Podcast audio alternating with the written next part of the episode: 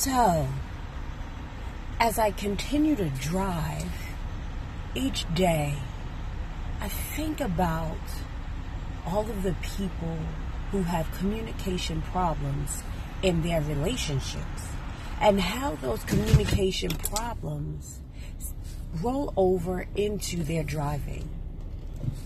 For example, you cannot use your body language in a car to signal that you are changing lanes.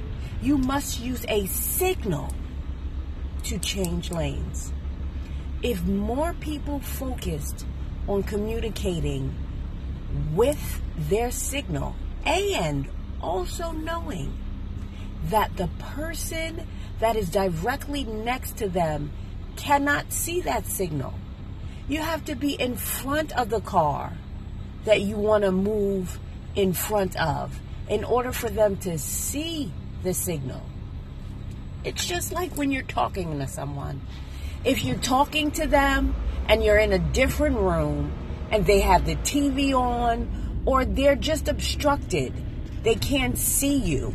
Sometimes they can't hear you. So make sure that people can see you and that you signal before you do anything, before you turn, before you move into lanes. And if you take those things from driving into life and vice versa, you will have a great driving record and you will have a great record with your friends of communication.